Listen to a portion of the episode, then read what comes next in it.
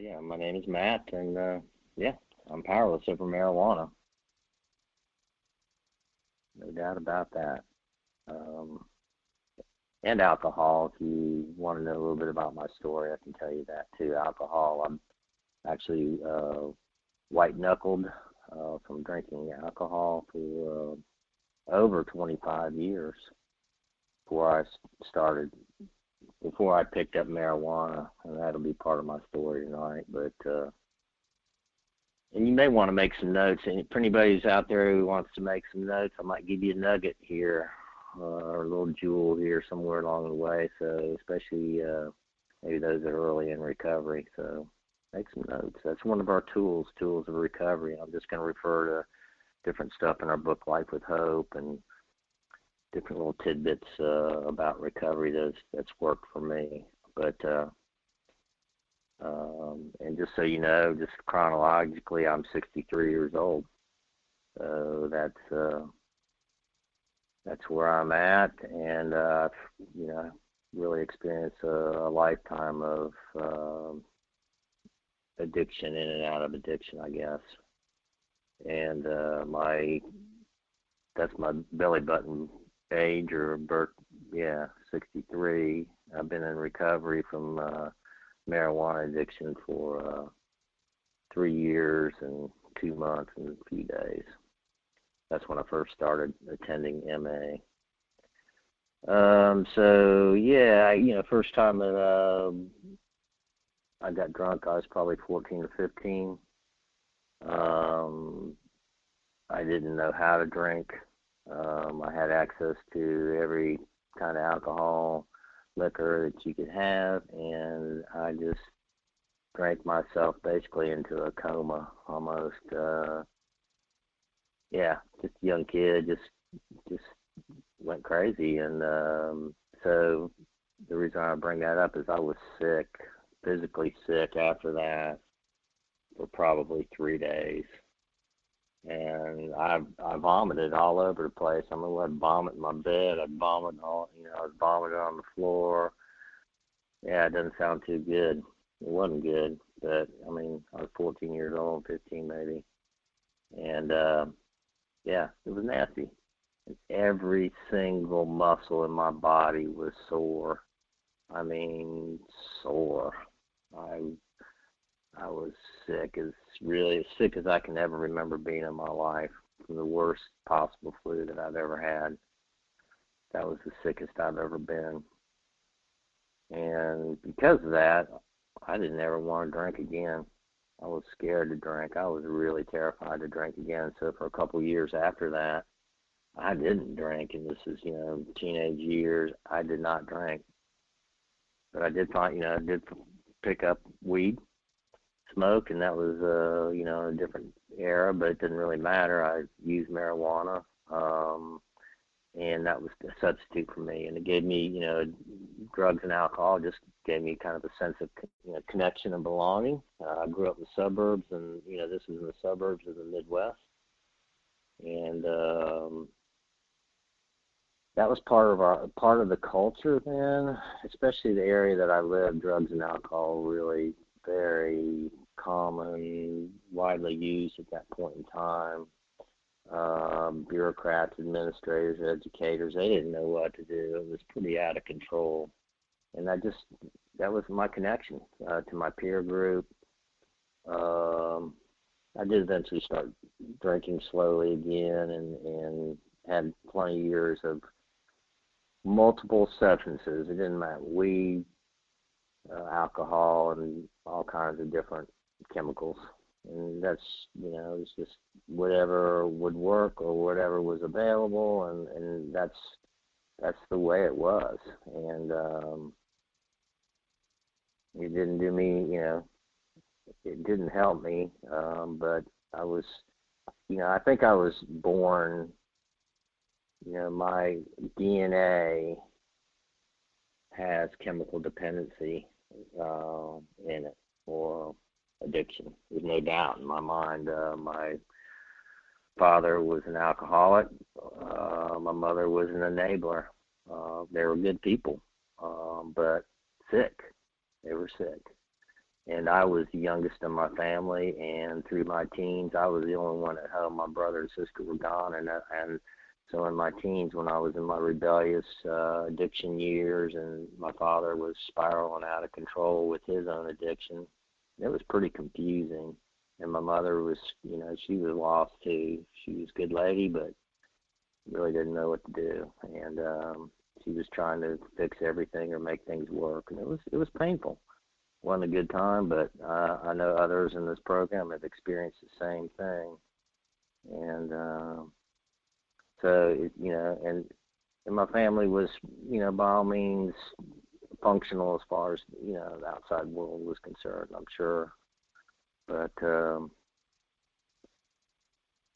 that's um, that's just the way it was. You know, I my heritage and, and I and I figured this out early on. I mean, from a um, heritage, physical heritage standpoint, you know, my my family goes back into Europe for hundreds of years, and I am absolutely certain that addiction has been part of my family's history for since the beginning of my family. Just it just it's just the way it is. I've seen too much addiction in my own my own family, meaning my father, his siblings, his cousins, my cousins. I mean, it's unbelievable. All the way back as far as I can go. It's it's just been it's been and it's been some have been able to mask it and deal with it better than others. Um, some have died young. Some have um, you know just been totally you know upside down, including myself. So yeah, you know, and so I'll give you a little nugget here. Uh, if you ever ever heard Dr. Calloway, Dr. Calloway is really cool. And there's, we have a tape. Um, uh, Dr. Calloway giving a speech, uh, talk at one of the conventions, and he's a pretty amazing guy. But you know, one of the things he you know he said is that kind of stood out to me is you know people that are addicts, you know, we're we're of higher intel, you know, a little bit higher intelligence, uh, maybe than the average person. And we never never experience endorphins. I think that's kind of weird, but you know, looking back, I've been real physically active uh, most of my life, and I've only can remember one time experiencing endorphins from my physical activity. So I'm just throwing that out as an endorsement to listen to Dr. Calloway. He's really cool. He's funny. Uh, but he's got a lot of good information. And the other thing that I could mention that uh, I would like to point out or recommend to anybody to read is um, let me bring it up just a moment. I think it's called About Marijuana Addiction, but I want to give you the yeah, it's called About Marijuana Addiction. That's written by a doctor. It's available on our homepage at ma-phone.org. Go over to the right hand side and you'll see standard readings and links and that's one of them uh, about marijuana addiction. So that gives you kind of the the physiological side of it. So that's where you get that DNA stuff I'm talking about. But I knew this. I understood that I was from a family of addiction in my teens. I knew it, and you know what? I just had the efforts. I didn't care. I really didn't care, and somehow I got a high school diploma. I don't know how. I really don't, because I didn't deserve it it was a different time, and I guess some of my teachers must have thought I had some potential. And during high school, I kept it. Uh, I had some pretty good years, and I won't go too much into detail. I mean, as far as there's a couple years, uh, I was had dated somebody, and uh, that kept me kind of grounded. But um, that person, uh, my girlfriend, that I was uh, very fond of. Uh, ended up moving at uh, end of my junior year. And between our junior and senior years, we we went to different schools, but we we were close. I felt close, and she was a big part of my life, and she did keep me grounded. And so, in my senior year of high school, I just went off the deep end with uh, substance abuse. Uh, it didn't really matter what it was. I was I was doing it. Um,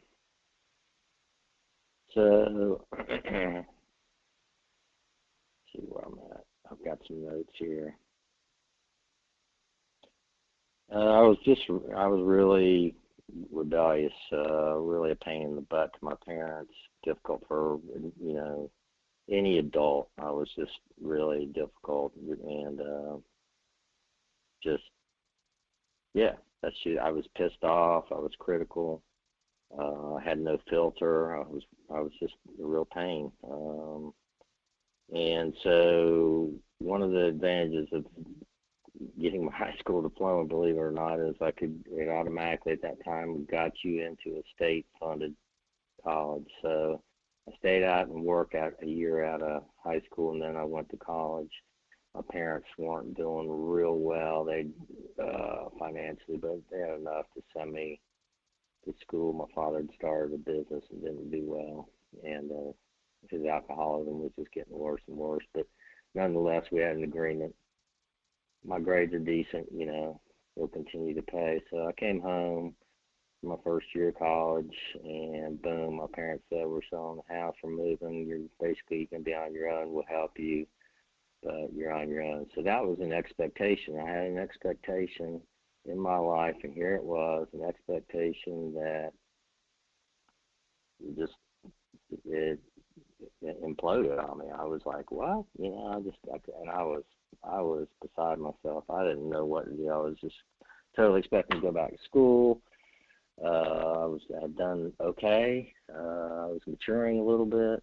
I was still doing a lot of drugs, uh, no doubt about it, and drinking, smoking, everything. You know, anything again, nothing different there. But I was somehow I was able to be function and get through school. I don't know how I did it, but I did. Um, and then that's it. You know, dealing with expectations, I guess, is a point that I just, for me, that I want to make is I'm learning now in recovery expectations. So um, that can lead to disappointment and it can lead to anger and resentment and bad feelings. Instead, I need to just, I'm learning how to have hope instead of expectations because really expectations is expectations of others. And I can't control other people, places, and things. And that's in our book, Life with Hope. It's not life of expectations. It's it's life with hope, and that's what I have now is hope. Um, hope for recovery and hope to be a better person. I'm not a I'm learning that I'm not a human doing. By that I mean I'm not about my accomplishments. I'm just a person. I'm just a human. I'm a human being. I need to learn how to learn how to be as a person. And another nugget here is I've kind of picked that up from something outside the program, but uh, it's a it's a film or a kind of a documentary that I really like, and I'll just pass it along because I've suggested it to a couple other people in the program. It's called Inner You, Outer You. It's on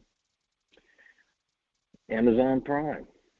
Inner You and Outer You. It's about two hours long. You can break it up if you want, but wow, it's really good. And it does have a lot of things uh, related for me at this point to recovery. So yeah, I to tell people what to do.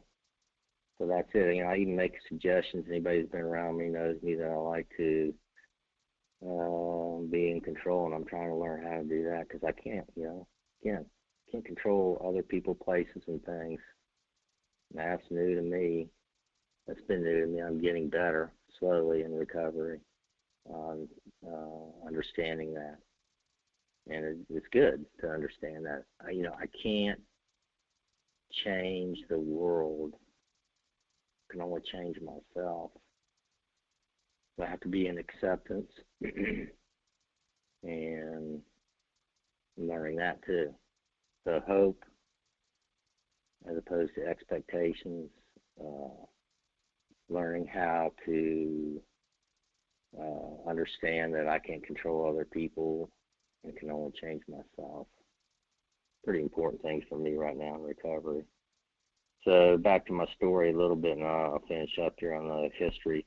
Uh, so I got myself back together, and guess what? My sister pulled me up, and said, "Hey, come stay with uh, me." Her and her husband had a small little student apartment, uh, and they said we'll let you stay with us until you get your feet on the ground, and they did. So that's my point is people pulled me up when I've hit some hard times in my life, and I'm so thankful to them and to my sister and her husband. Wow, uh, they really did help me out. But um, so I did, got a job, and muddled through. I eventually, and I was bitter, man. I was pissed. I was bitter. I was angry. I was most of my friends, their families were paying for them to go to college, and they were living pretty good life. And here I am. I mean, I'm busting my tail, working 40 hours plus a week, nights, weekends, and was miserable. I was just, and I was, and I was uh, abusing drugs again, just big time, drugs and alcohol, and uh, eventually got to the point where I was making enough money and had enough seniority in my job where I could kind of schedule and eventually found my way back into college. And uh, I don't know how I did it, but I ended up get, getting through college, and I was partying a lot, working a lot, and I was in a pretty tough tough program, and somehow I was able to just. I think it's I don't know if it's higher power or not, but I don't know. Still kind of amazed at that, but by the time my point is by the time I finished school, I had hit bottom big time from alcohol, drugs, and I was burned out, totally burned out. And I was just so glad to get through college, and I was celebrating hard. Um, so finished up, got a job, and bam, I hit bottom from that because I just got I I did get a job. It was during some really tough economic times and very difficult to get a job. And um, I was just lucky enough. I continued to work for the same employer in a different capacity, and I was uh, I was totally lost, totally lost.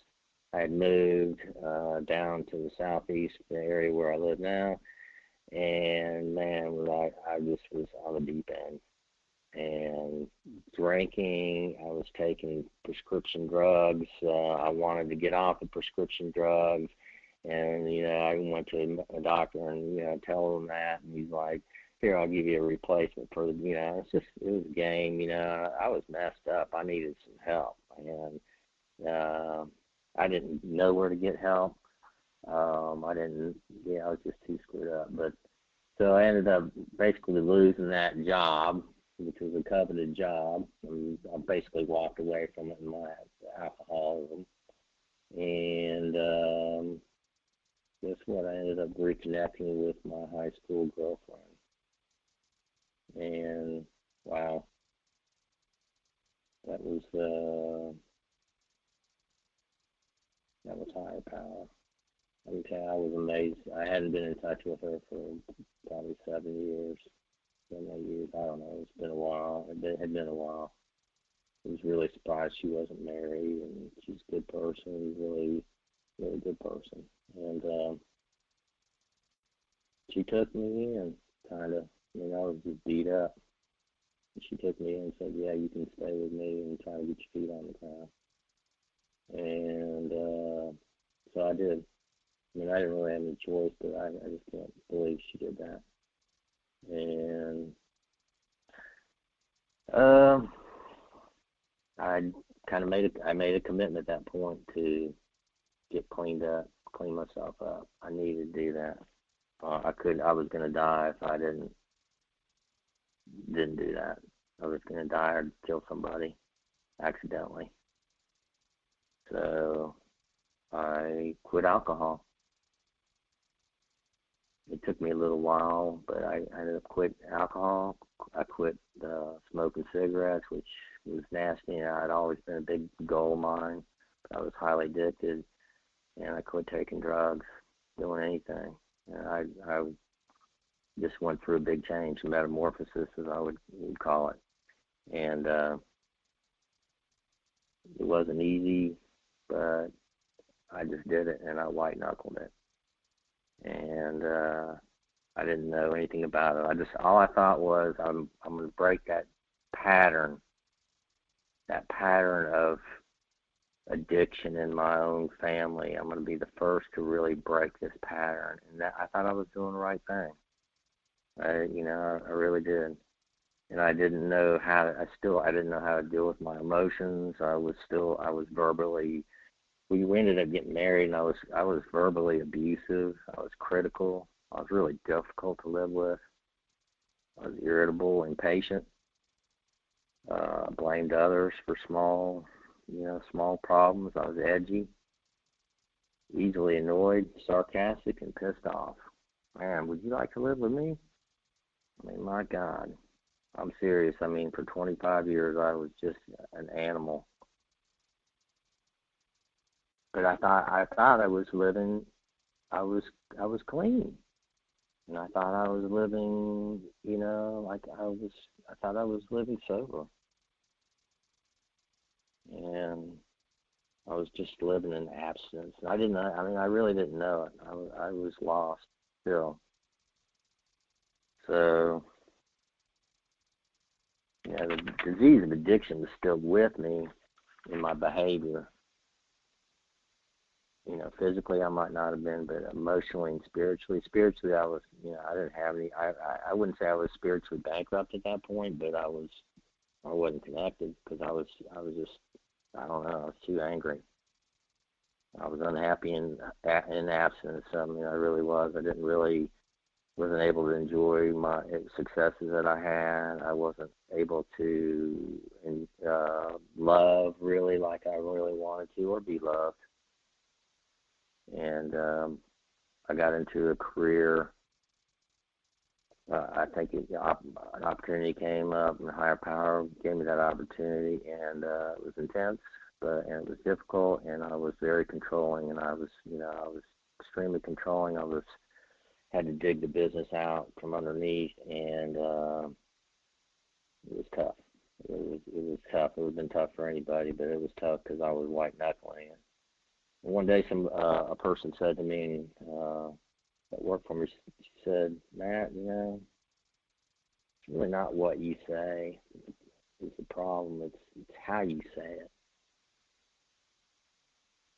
not what you say, but how you say it. And that was like, wow. She was right. She was so right. Because I had a good heart and a good soul. I just, my emotions were screwed up. I didn't know how to communicate with people. I was really good at what I did, and I, I, I could empathize with my clients and understand them but I still was just really a mess. But I thought I was sober. So eventually, you know, yeah, I was I was just a very controlling manager, owner business, and uh, ended up retiring early, and uh, which I kind of had planned but here we go again with the expectations. I had certain expectations. Know, it's like, oh man, this is going to be good, and damn, some unexpected family drama just turned it upside down. And you know what? Normal people could probably deal with that okay. And uh, but I wasn't still, even though I was living in, I wasn't sober. I didn't know how to deal with it. So I think uh, I asked Amy if she would read the uh, set aside prayer. If you do that, Amy, for a minute, and I'll just kind of regroup and finish up. Okay. God, please set aside for me all the things that I think I know about you, me, the 12 steps, recovery, and especially spiritual matters so that I may have an open mind for a new experience of all these things. Thank you, Amy. Appreciate that. So yeah, um, all right. So here, here we go. I get in retirement, and um, I have these expectations, not hopes, but expectations. And the unexpected comes up and just slaps me upside down. It really did, and that's when that's when I spot that's when I got back into addiction. First, just you know, first I just I just smelled weed, you know, somewhere a couple times and had a little bit of a contact buzz, and then guess what? Someone offered, someone got me, gave me a, a joint, and then someone offered to get me some weed, and it was I was off to the races. I was just bam. I was headed down that rabbit hole, big time. And it did start slow. I mean, at first it was somewhat measured and controlled, but then the frequency of using marijuana just just picked up and steadily. Where you know I started out, you know, maybe just using you know, two couple times a week, two or three times a week at the most, and then it started being, you know, slowly. It went well. It got to, you know, four or five times a week, and then every every night. And I I would get trashed. I wouldn't get. I mean, I would get trashed. I was wasted, no doubt about it. Um, maybe it was it was worked for me a little bit in the beginning, maybe a little but it, you know, uh, addiction for me is progressive, so it didn't take long until I. It really didn't until I, I became uh, obsessed. I was so obsessed with making sure I had enough weed. Um, you know, just when am I going to smoke? Where? How? Uh, you know, how, how can I deceive my spouse? Uh, it was it was terrible. It was, it was horrible. It made me feel bad about myself. I fell apart physically. Uh, physically, I, I my especially towards the end. I mean, uh, my it was just nasty. My teeth were nasty. I was afraid. To, I mean, I knew the dentist that I went to, and people have heard me say I was embarrassed, man. I was embarrassed to go. I wasn't sleeping well. You know, when I was using, I slept really badly.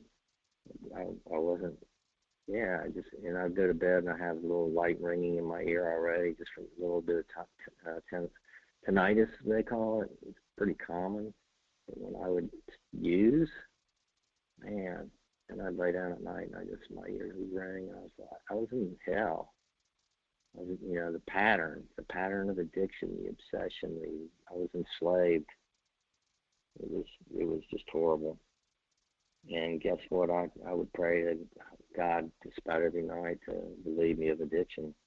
I, I honestly didn't know what to do, but I, I found myself in those you know those last 90 days. I just really had a lot of THC in me.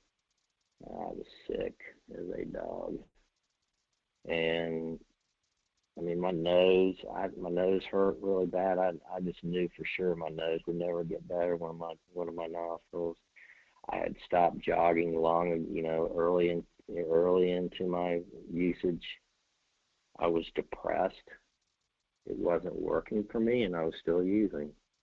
I mean, how crazy is that? I was insane. Tells us that in, in our book. Again, life with hope. Not life with expectations, life with hope. So, you know, spiritually, I was bankrupt too. Yeah, right there in step one, I was spiritually bankrupt. I mean, I, everything in step one is just so I can so identify with that, uh, and really everything in the book, Life with Hope, is amazing. So anyway, I just, I did, I just wanted, I didn't want to deal with reality. I didn't have the mindset, the emotional maturity to do it and I became withdrawn. I was self, like self-centered, self-will, man. I was just all about me. Nothing to do with uh, higher powers' will for me or anything else. And then, uh, yeah, I didn't know how to sort out my emotions.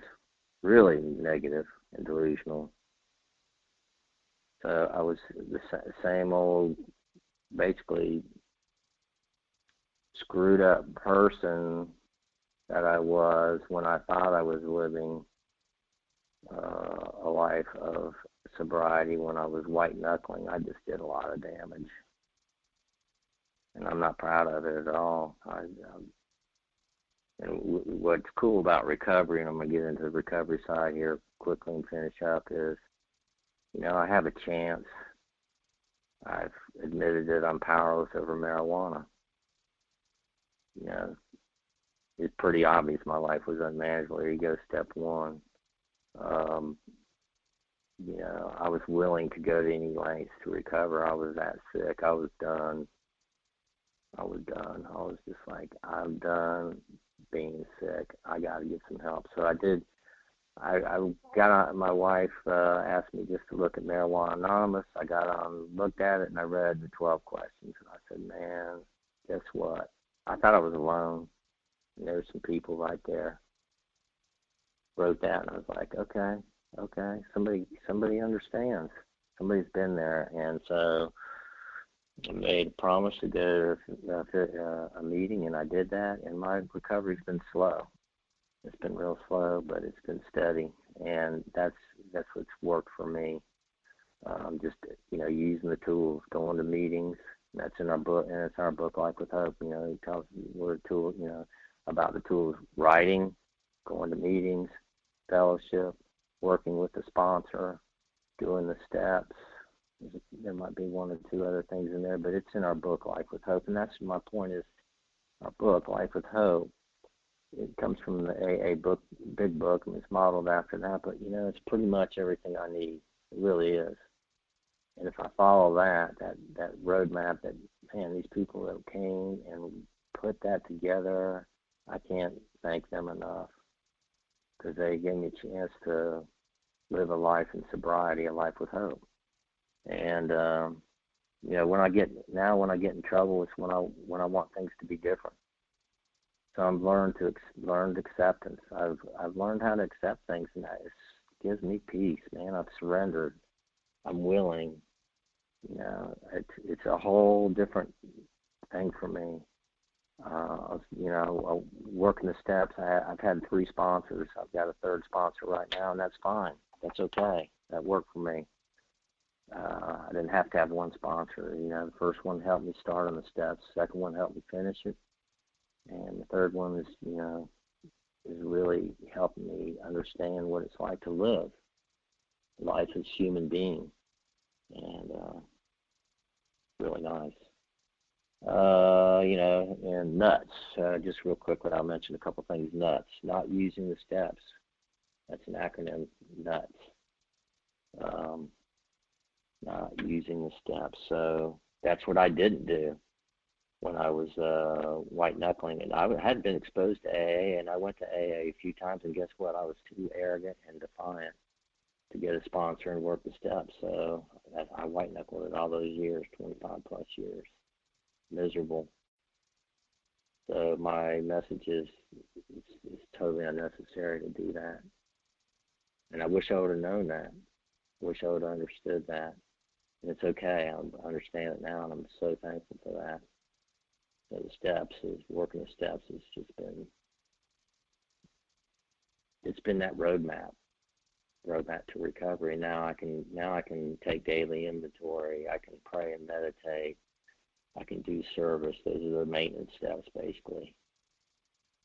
I can maintain now. So you know the steps gave me basically the option to you know admit I was powerless, to accept a higher power, which I, I was that's pretty easy for me. But you know what? I heard somebody on the line. I'll finish up in a minute that mentioned this, and it's in our book Life with Hope again. You know, think you know if you have for people that have a hard time thinking of uh, of higher power, what it is, love. How cool is that? Love. Love is higher power. You know, if you have a hard time with under, you know, accepting the higher power, love. Ooh, cool. Just there. Now I'm learning now to have compassion and to um, love people unconditionally instead of being sarcastic and belittling or judgmental. Those aren't easy things. That's that's work for me. But I get all this opportunities from working the steps. So I get my higher power. I clean house doing the four step, and people sit on that all the time. I don't know why. We read a story the other night that you know higher power. I mean four step. it was suggested by the sponsor. This person wrote a story. You know, it shouldn't take more than an hour. It shouldn't take that long. I I didn't sit on mine that much. I didn't make that big a deal of it. I just did it. I just wrote it out, and, and I was willing to share it with somebody. So I was cleaning house, man. I was getting rid of some of that stuff, just recognizing it, and then I then I you know my character defects, all those things that I've already mentioned, my self-centeredness, self-will, all that. Well, how cool is that? I can, you know, I can turn that over, and then I can maintain. What a blessing! What a blessing! It's just, you know, it's a miracle. And so, um, you know, it's slow, but you know, I'm three years old, and uh, Amy gave me a card the other day. It was for a three year old, and that's so appropriate because really that is. You know, last year, two years, I was like a toddler, still kind of trying to figure shit out, and I'm still doing that. I'm still trying to figure stuff out. But again, I'm a human being, but I'm living in sobriety, and just so thankful for that. And there's, uh, I'm gonna finish up now. Is there's a uh, I've always liked, you know, I like music, and uh, this has nothing to do with MA. But I just it just came to me, and it, it was a, just a, a line from the song, and, and it goes, and I, I'm not gonna sing it. I just say it says, uh, it goes like, uh, "Hey, Mister, got a road map? I'm kind of lost. Got to get to Georgia tonight. I don't care what it costs. I've been down in Denver jail for four long years. I'm so lonesome I could die. Thank you to all the people in this fellowship and the people that wrote Life with Hope. Wow. I love all of you. That's it. Thank you.